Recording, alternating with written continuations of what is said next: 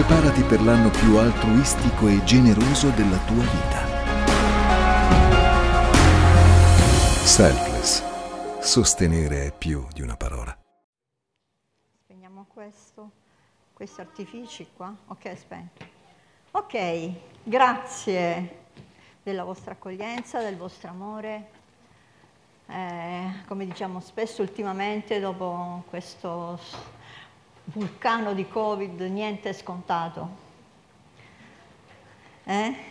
Tutto ci sembra dovuto, sembra che possiamo fare tutto, poi in un minuto e in secondo può succedere eh, tutto il contrario e noi ci ritroviamo non a rimpiangere, ma quasi, a dire ma quanto era bello prima.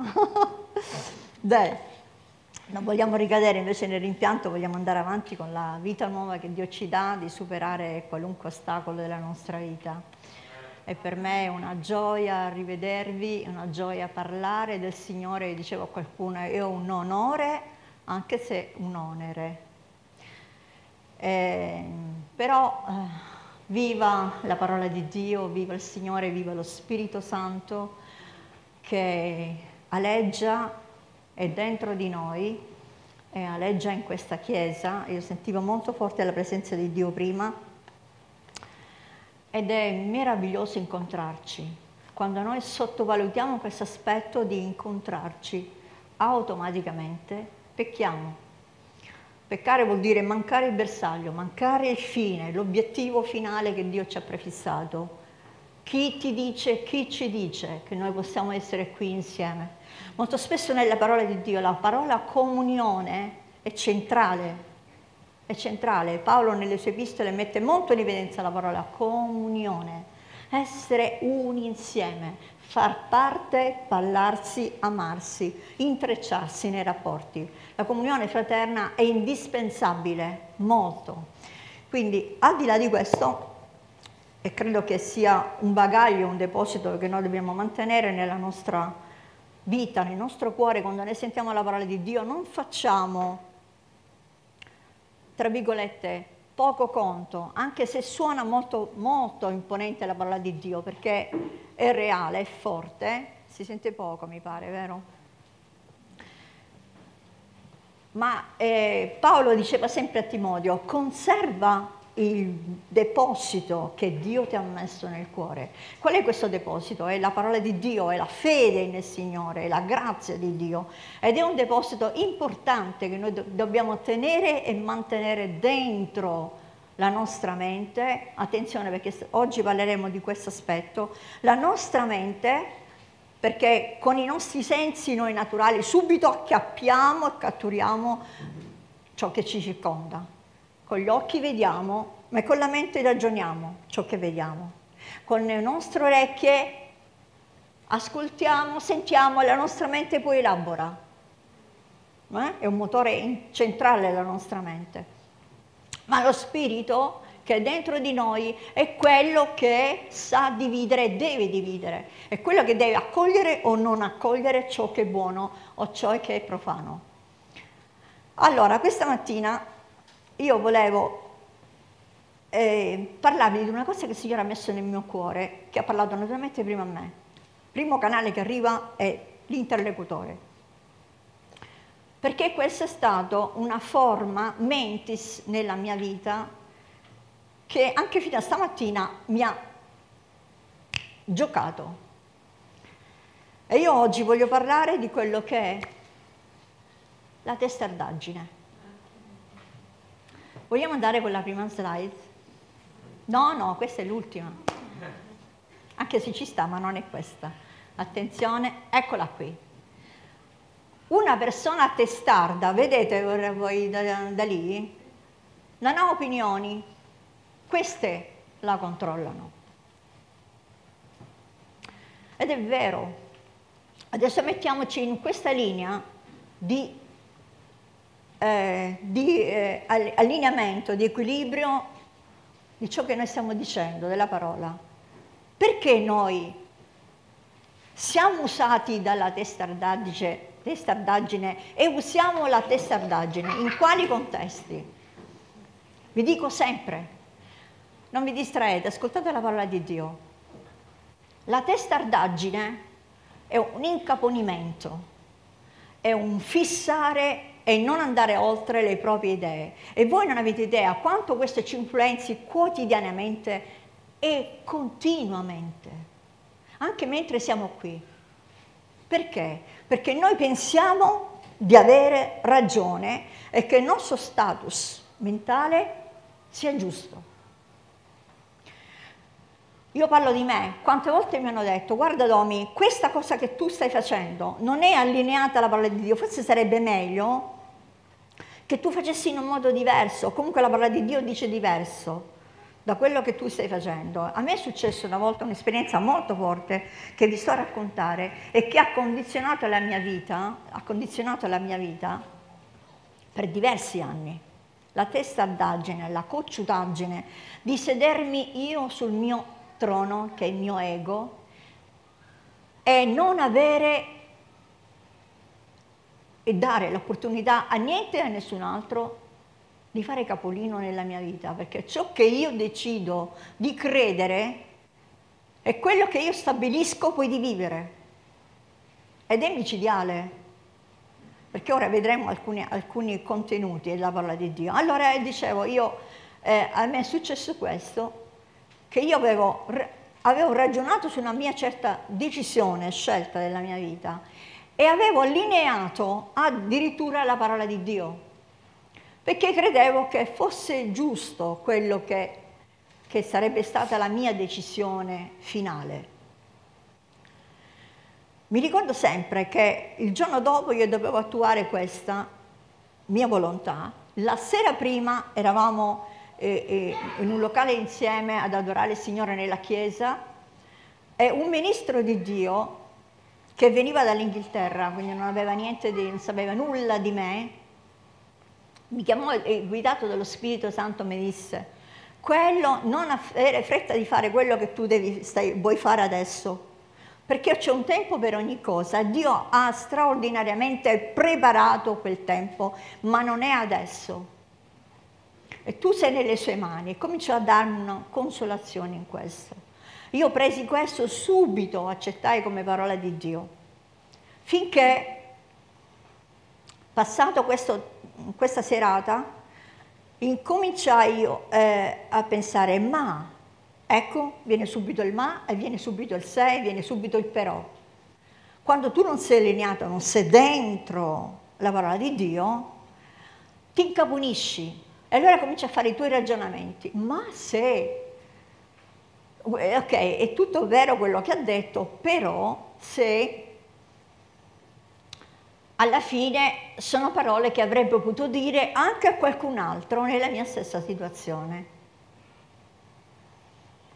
Tremendo, terribile. Cioè questi ragionamenti mi hanno portato l'indomani mattina a prendere quella che era stata la mia decisione già valutata da me.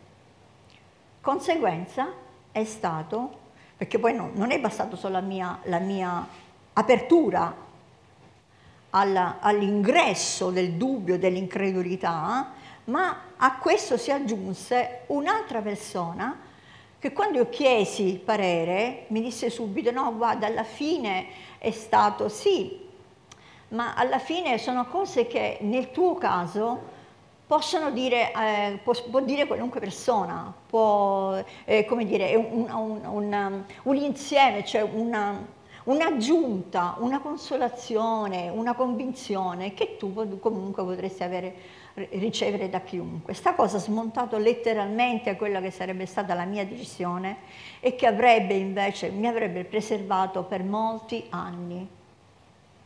Vi dico questo quanto è importante, in un minuto noi siamo capaci di poter distruggere con la nostra testardaggine la nostra vita, la nostra condizione, ma non è solo questo, sapete, questa è stata una cosa, vi ho dato questo come immagine, come input per rendervi conto quanto sia grave essere testardi. Ora, ditemi se il popolo calabrese come è definito. Testa dura, vero? Sta testa dura noi, nel nome di Gesù come Chiesa, la dobbiamo spezzare. E spezzarla anche nella città. perché non è una cosa che riguarda soltanto Reggio Calabria o la Calabria in sé. La testardaggine parte dal giardino dell'Eden. O no? Ci ricordiamo tutti la storia. Incaponirsi su qualcosa in cui Dio aveva detto no, e invece là incomincia già il primo progetto di testardaggine. E cova. La testardaggine è come un uovo tremendo che viene covato, ma viene covato da un serpente. E quindi noi dobbiamo essere duttili. Ah, dici, dirai, vabbè, sono parole che corrono sempre, che sentiamo dire, la soluzione è semplice. Anche se la soluzione è semplice, è difficile attuare ciò che veramente per anni e per... Questa è una condizione umana tremenda che condiziona la nostra mente. È normale che dietro c'è... Eh, c'è il nemico, c'è Satana che ti suggerisce il contrario. Allora, quante volte noi siamo testardi a non credere, anche qui adesso, che Dio in un secondo, in un attimo, che Dio è qui, voi ci credete? Sì. E quindi ognuno di noi che ha questa convinzione dovrebbe saltare di gioia, dire Signore, io quello che ti ho portato, il mio peso, la mia condizione, il, le mie problematiche, so che tu, so che tu le risolverai. Questa è parola di Dio, vero? Ok? Però noi siamo molto spesso incaponiti su altri aspetti che è quella dell'incredulità. Ci sembra che noi siamo credenti, però quante volte noi preghiamo e non vedendo ottenuto quello che il Signore ha promesso, noi ci distraiamo e diciamo questo non è per me. Sapete che questa è testardaggine? Perché sono convinto che le cose possono succedere agli altri, ma a me in questo caso è talmente difficile questo mio caso, che chissà se Dio interverrà o quando interverrà. Sapete, questa è una forma anche di cocciutaggine e co- siamo cocciuti.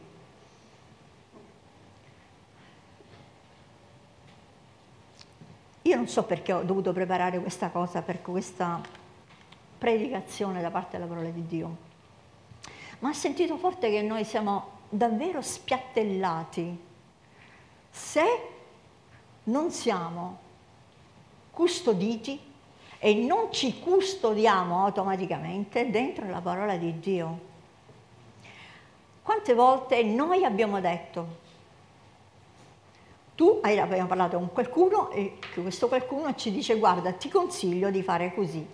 E noi abbiamo detto tu hai ragione, ma io, tu non puoi sapere la mia, tu non puoi sapere la mia vita, tu non conosci quello che io provo, tu non sai fino a che punto io possa arrivare a resistere, tu mi dici delle cose sane e giuste, ma queste non possono essere così forti in questo momento da risollevarmi e da darmi quella fede per continuare. È vero, o è successo soltanto a me questo? Quante volte diciamo sì, hai ragione, però poi noi torniamo nello stesso punto di rimanere noi sul trono del nostro ego e lasciare Dio fuori. Perché questo la testardaggine ha a che fare con la ribellione.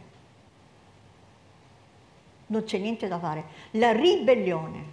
Perché noi ci stiamo ribellando a quella che è la verità della parola di Dio.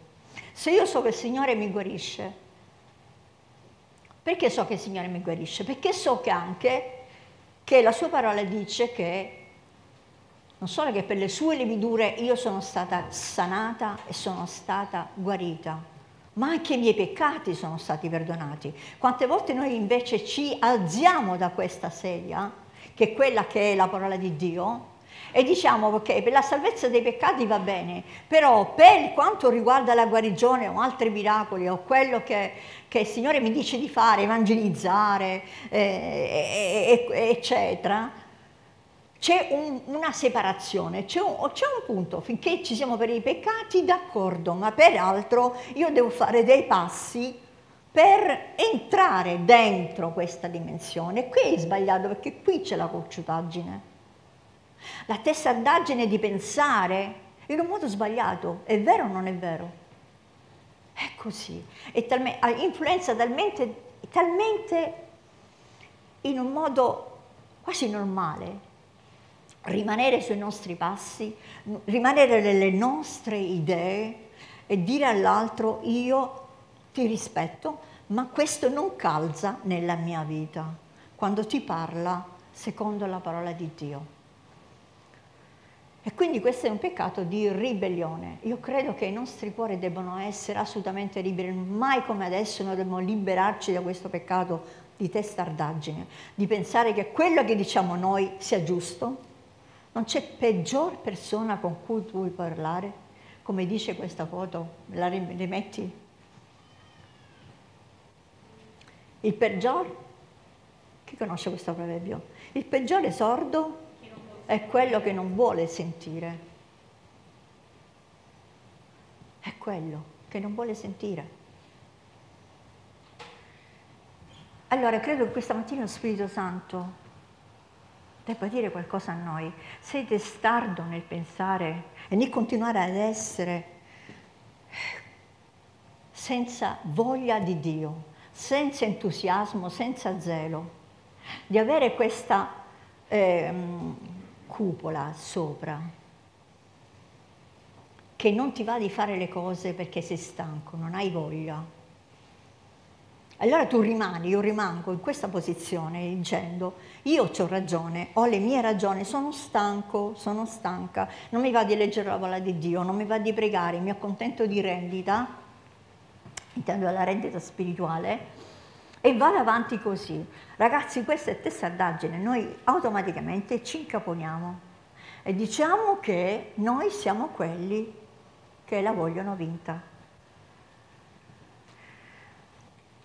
Dicevo che questo è un peccato che va già nell'Eden, nasce da lì, nasce da lì e perseguita tutti e perseguita soprattutto la Chiesa. Quindi noi dobbiamo prendere questa posizione e dire ma io Facciamo un'autoanalisi. Io sono testarda? Sono testardo. Ciò che mi viene detto la parola di Dio, che conto ne faccio? Lo metto da parte per il prossimo gospel? La prossima occasione? O comincio a dire, Signore, cosa ne pensi tu? Cosa pensi tu?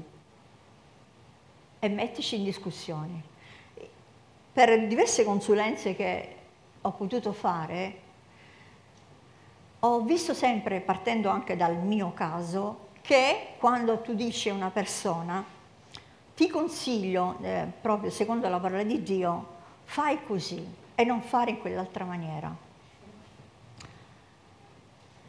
E la persona a volte si giustifica, che io sempre mi sono giustificata, quando ho dovuto dare conto alla fine di dire, eh, nel, nel, mettere in evidenza che la mia scelta che mi era stata consigliata di non farla, io l'ho fatta, fosse veramente sbagliata. Questo è un atto di presunzione anche, di mancanza di umiltà. E adesso stiamo entrando anche in questo ambito per velocizzare un altro contesto. L'umiltà, dice di Dio, precede la gloria.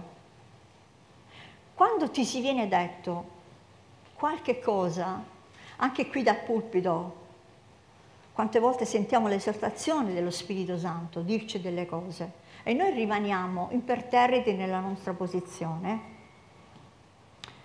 anche per cose che ci sembrano banali, il non voler cambiare appunto, avere, sei depresso, sei depresso, il Signore ti, dice qual è la soluzione? Alzati, comincia a dare il sacrificio della lode, inventati una canzone davanti a Dio, ma parla con Lui, fai quello che vuoi, balla davanti a Lui, spezza. Allora noi facciamo il contrario. Ah no, io sono depresso. Chi me la conta a me sta cosa? Chi gliela devo raccontare? Tutti cioè, i guai, tutte le cose mi sono capitate a me, io questa cosa per me è molto forte da superare, io non ce la faccio. Questo è non seggiare ciò che è la verità di Dio. Quindi noi rimaniamo nel nostro trono e diciamo a Dio, Dio per il momento aspetta perché ci sono io. E così succede anche a me, eh, sia tra le consulenze che, eh, che, che, ho avuto e che io ho fatto, di dire sì, però tu non sai effettivamente quello, perché ho fatto questa cosa, c'è stato un motivo. E quindi mi autogiustifico. Autogiustificarsi è una mancanza di umiltà e dire invece sì, ho sbagliato, è vero, torno sui miei passi, perché così lo facciamo anche con lo Spirito Santo. Noi quando siamo in preghiera diciamo, Signore, perdonami, io ho fatto questo, indubbiamente, però tu lo sai perché l'ho fatto. È molto sottile, molto sottile. Avere invece quell'atteggiamento di umiltà, perché Gesù disse che se il granello di sena, se il granello, il seme, non è messo sottoterra, se non va sottoterra non porta frutto. Ora, un seme sottoterra, un seme, scusate, un seme sottoterra, che cosa vede? Buio, non vede niente. E forse non sa neanche di essere un seme. Finché la luce, piano piano, e l'acqua, irrigando il terreno, non lo facciano crescere. Ok? Quindi è così anche la nostra posizione spirituale. Quindi quando noi abbiamo questi atteggiamenti, io non ce la faccio, non ce la posso fare, io sono fatto così, per me non cambia niente, eh, io ho fatto questo e sono andato oltre a quello che anche la parola di Dio dice, e perché io ancora sono seduta insieme alla testardaggine. Ok? Andiamo invece avanti e vediamo un'altra slide, quella del somaro. Bene, però prima di arrivare a questo volevo leggere due versi della parola di Dio. Mi puoi proiettare quelli là?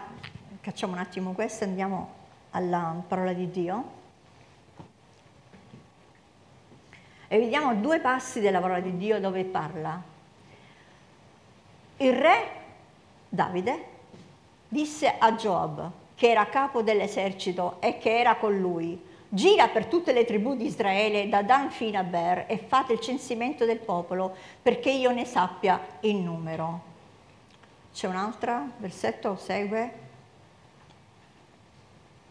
Quindi questo è, ora vi spiego, una donna, no, no, sempre in Samuele, in Samuele, se non c'è ve lo, ve lo dico io, in sintesi. Allora, Il re Davide aveva incaricato Giobbe, che era capo dell'esercito, di fare un censimento. Ora Dio era contrario a questo. Gliel'avevo de- detto esplicitamente a Davide, non farai il censimento del mio popolo, perché io conosco il mio popolo. Tu, praticamente cos'era il concetto di Dio? La tua forza non sta nel tuo esercito, è la mia forza nel mio popolo. E Davide disubbidì a questo. Se ce l'abbiamo pronto, se no possiamo benissimo proseguire.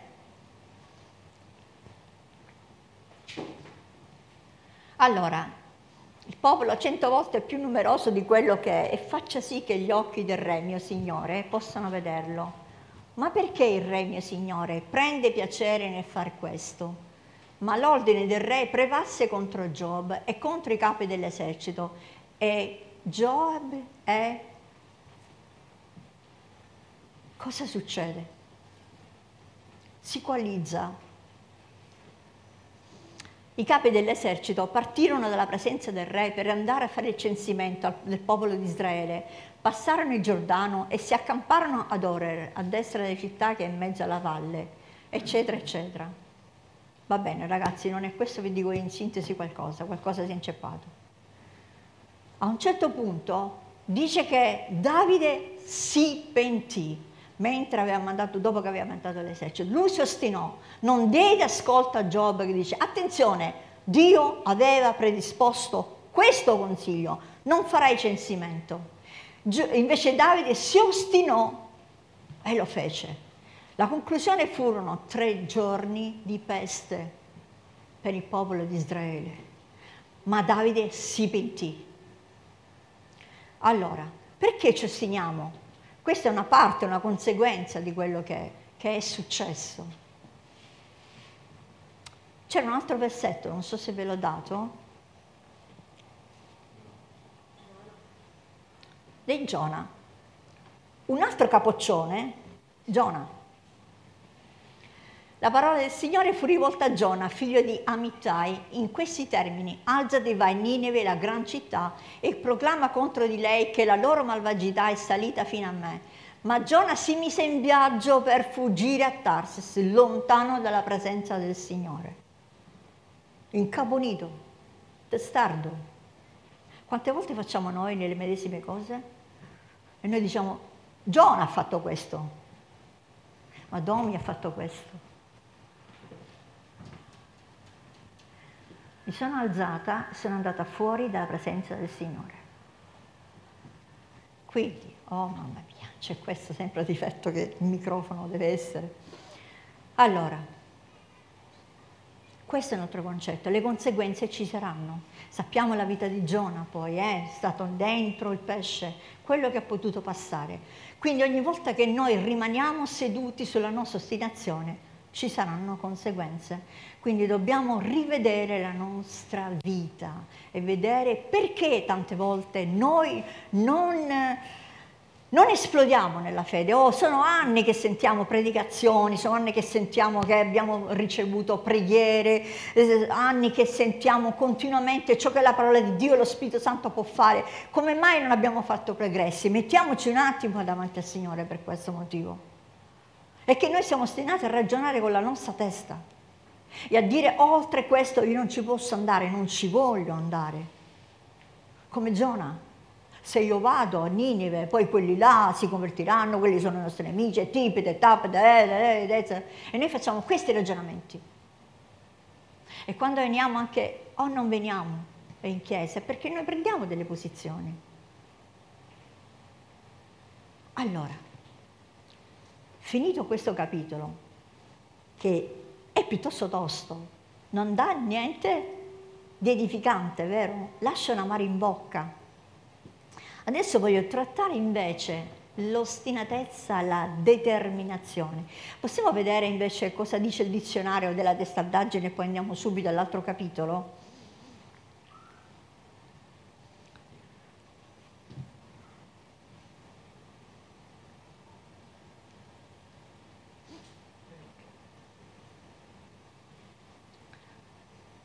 Questa qui, i flassi, pensavo che fosse, l'avevo letto. Oh, testardaggine, ostinazione, caparbietà, cocciutaggine, inflessibilità. Caparbietà, inflessibilità. Io non mi muovo e non mi smuovo da quello che io penso e quello che io dico, perché la ragione è mia. Anche se non lo diciamo così, lo pensiamo. E come abbiamo detto, le conseguenze poi non ce le becchiamo. Quindi attenzione, oggi voglio veramente che noi, mentre parliamo di questo, analizziamo dentro noi stessi e vediamo quante volte ci passa questa testardaggine. È conforme a quello che dice la parola di Dio o no? Io sono dentro la parola di Dio, mi posso muovere nella libertà della parola di Dio o sto pensando a modo mio?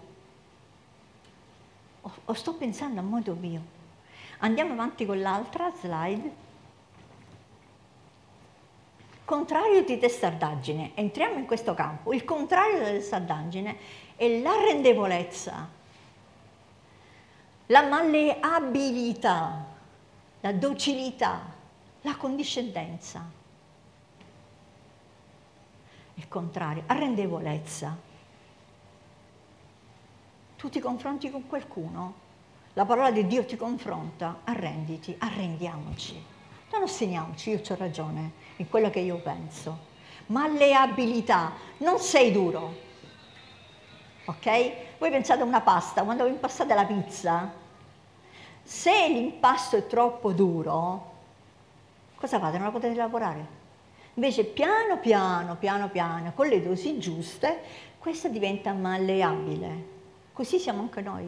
Vi ricordate il, il vaso di Geremia che è stato dovuto sbattere, è stato sbattuto contro quell'argilla, contro il muro perché non si riusciva a lavorare. Docilità è una componente, un frutto dello Spirito Santo. La testardaggine dice no, no, è così come la penso io. Dentro di me tu dici giusto, ma è come la penso io, mi sta bene come la penso io.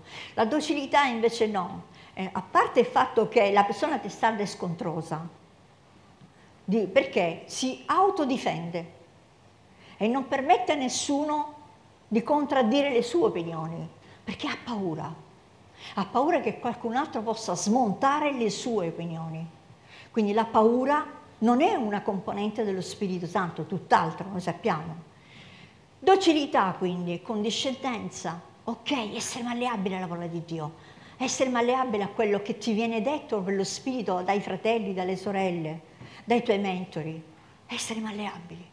Non è mica detto che tu o Dio, quello che noi ci poniamo in, in essere sia giusto. Quindi essere aperti. Però adesso andiamo all'altra componente, quindi forza, tenacia, costanza bellissime caratteristiche di chi è testardo secondo la parola di Dio. Perché c'è anche questo. Sapete, c'è colesterolo buono e c'è quello cattivo. C'è la testardaggine buona e quella cattiva. Di quella cattiva ne abbiamo parlato, così non ci rimane questo amaro. Ma parliamo di quella buona. Allora, la caparbietà spirituale positiva ti fa andare lontano, ti apre le porte del regno di Dio, dice no al diavolo, anche quando tu puoi prendere dei compromessi nella tua vita e li puoi avere sulla portata, ma la tua fermezza nella parola di Dio, la mia fermezza nello Spirito Santo farà sì che io lascio questo e vado avanti con lo Spirito Santo. Cosa ha detto Gesù? Chi vuol venire dietro di me rinunzi a se stesso, prenda la mia croce e mi segua. Quindi c'è un prezzo da pagare. È come chi va in guerra. Avete mai visto un soldato con l'ombrellone le pinne? Un soldato che fa? Si prende le sue armi e ha un solo compito di andare in guerra e vincere. Questo è l'obiettivo del soldato e noi siamo dei soldati. Noi non dobbiamo dimenticare che siamo sempre in un campo minato, che è quello del mondo. La guerra non è finita, la guerra continua e anzi in questi ultimi tempi sarà ancora più accelerata. E noi vediamo nel nostro contesto quello che noi stiamo vivendo, il diavolo si sta scatenando sotto ogni profilo. E la Chiesa non può dormire, la Chiesa si deve scatenare. La Chiesa deve menare nell'invisibile. Noi dobbiamo assolutamente lottare. Non possiamo permetterci di rimanere fermi dentro le nostre testardaggini, ma andare con la testardaggine di Dio e bucare nel mondo spirituale e fare centro nel mondo spirituale.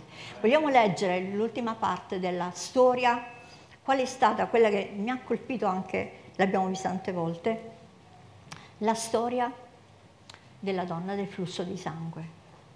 Un esempio di tenacia, di forza, di determinazione, perché rivedendo, rileggendo questa, questa storia mi ha tanto ricolpito.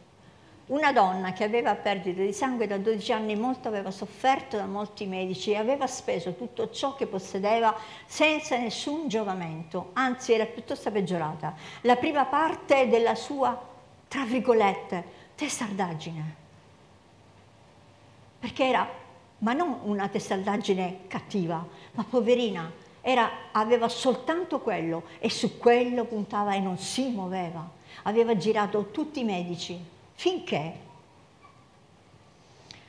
aveva speso tutto ciò che aveva, eccetera, era anche peggiorata. Avendo udito parlare di Gesù, Venne dietro tra la folla e gli toccò la veste perché diceva, se riesco a toccare la sua veste io guarirò. Primo punto, una donna in quelle condizioni abbiamo sentito tantissime volte che sarebbe stata rifiutata da tutti. In quella massa di gente Lei ha cercato di farsi varco, determinazione, forza. Si era intestardita. Lei voleva andare a toccare Gesù perché diceva, attenzione a questa parola, perché quando noi diciamo a noi stessi, che cosa diciamo? È importante. Se io tocco il lembo di quel vestito di Gesù, addirittura non riusciva ma manco a pensare di poterci lanciare e toccare Gesù, poi per la folla, poi perché effettivamente non aveva forza di correre, gli bastava toccare quel lembo. E diceva, ed è quello che noi dobbiamo soffermarci su questa parola, dire. Quando noi siamo incaponiti in certe situazioni, o certe situazioni sono incaponite nella nostra vita, quale posizione noi portiamo davanti a Dio? Questa donna diceva a se stessa, lo diceva però, perché nella parola di Dio dice che nella lingua e nella tua bocca c'è il potere della vita e della morte. Una determinazione veramente stravolgente.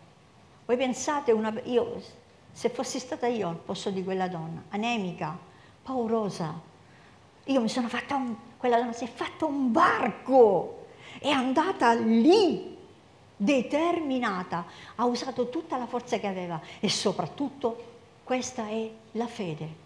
Perché quando noi siamo nella eh, cocciutaggine giusta, nella testardaggine giusta, questa è fede. La fede, cosa fa la fede? Chiama le cose che non sono come se fossero. Chiama, quindi la parola è in atto. Quindi questa donna diceva, se io tocco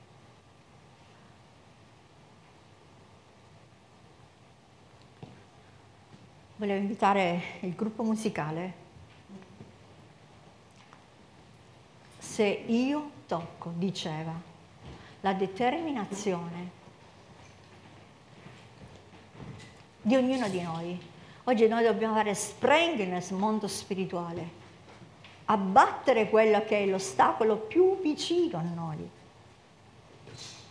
che è la nostra mente, il nostro voler avere ragione su quello che noi pensiamo, perché anche a volte ci fa comodo, perché ci lascia nel nostra, nella nostra forma di comfort, nella nostra zona protetta. Io così non faccio passi necessari e importanti, non mi sforzo, non vado più avanti di quello che effettivamente può esserci nel mondo spirituale.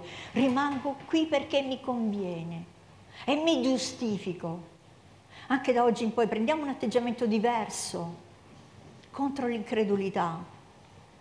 Parla tu alla tua incredulità, parla ai tuoi dubbi e dici, io toccherò Gesù, io toccherò la sua presenza, io andrò da lui e le cose cambieranno. Noi sappiamo che cosa ha avuto questa donna, la guarigione totale, la guarigione la salvezza, la benedizione, la gioia. Lei è stata un'altra evangelista perché poi ha potuto con la sua vita testimoniare ciò che ha rotto nell'invisibile con la sua testardaggine positiva.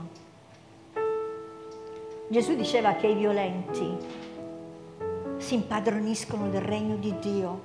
Quando ti viene questa incredulità, lo sconforto, la depressione. Parla. Parlare è una, una, una forza sovrannaturale, perché tu non vorresti farlo. Non ce la fai a farlo. Ma quella donna ha parlato, se io vado, se io faccio questo, anche stamattina, se tu fai questo, rompi nel nome di Gesù questa testardaggine carnale, mentale, fisiologica, biologica, chiamala come la vuoi. Prendi invece quell'altra testardaggine, che ti fa andare fino in fondo. Troviamo i nostri luoghi comuni e le nostre zone di comfort. Prendi l'umiltà. L'umiltà precede la gloria. Signore, hai ragione tu, ha ragione questo servo di Dio, ha ragione questa donna, questa madre, questo padre che tu mi hai messo accanto. Ragione parlano secondo la tua parola, essere umili e mettersi a dire, ma, ma perché? Chi lo dice che ho ragione io? E non hai ragione tu. Non vuol dire essere vittima di una mortificazione, ma l'umiltà precede la gloria ed è l'impatto che c'è nel regno di Dio ed è quello che fa andare, che contro, che scontra la tua incredulità.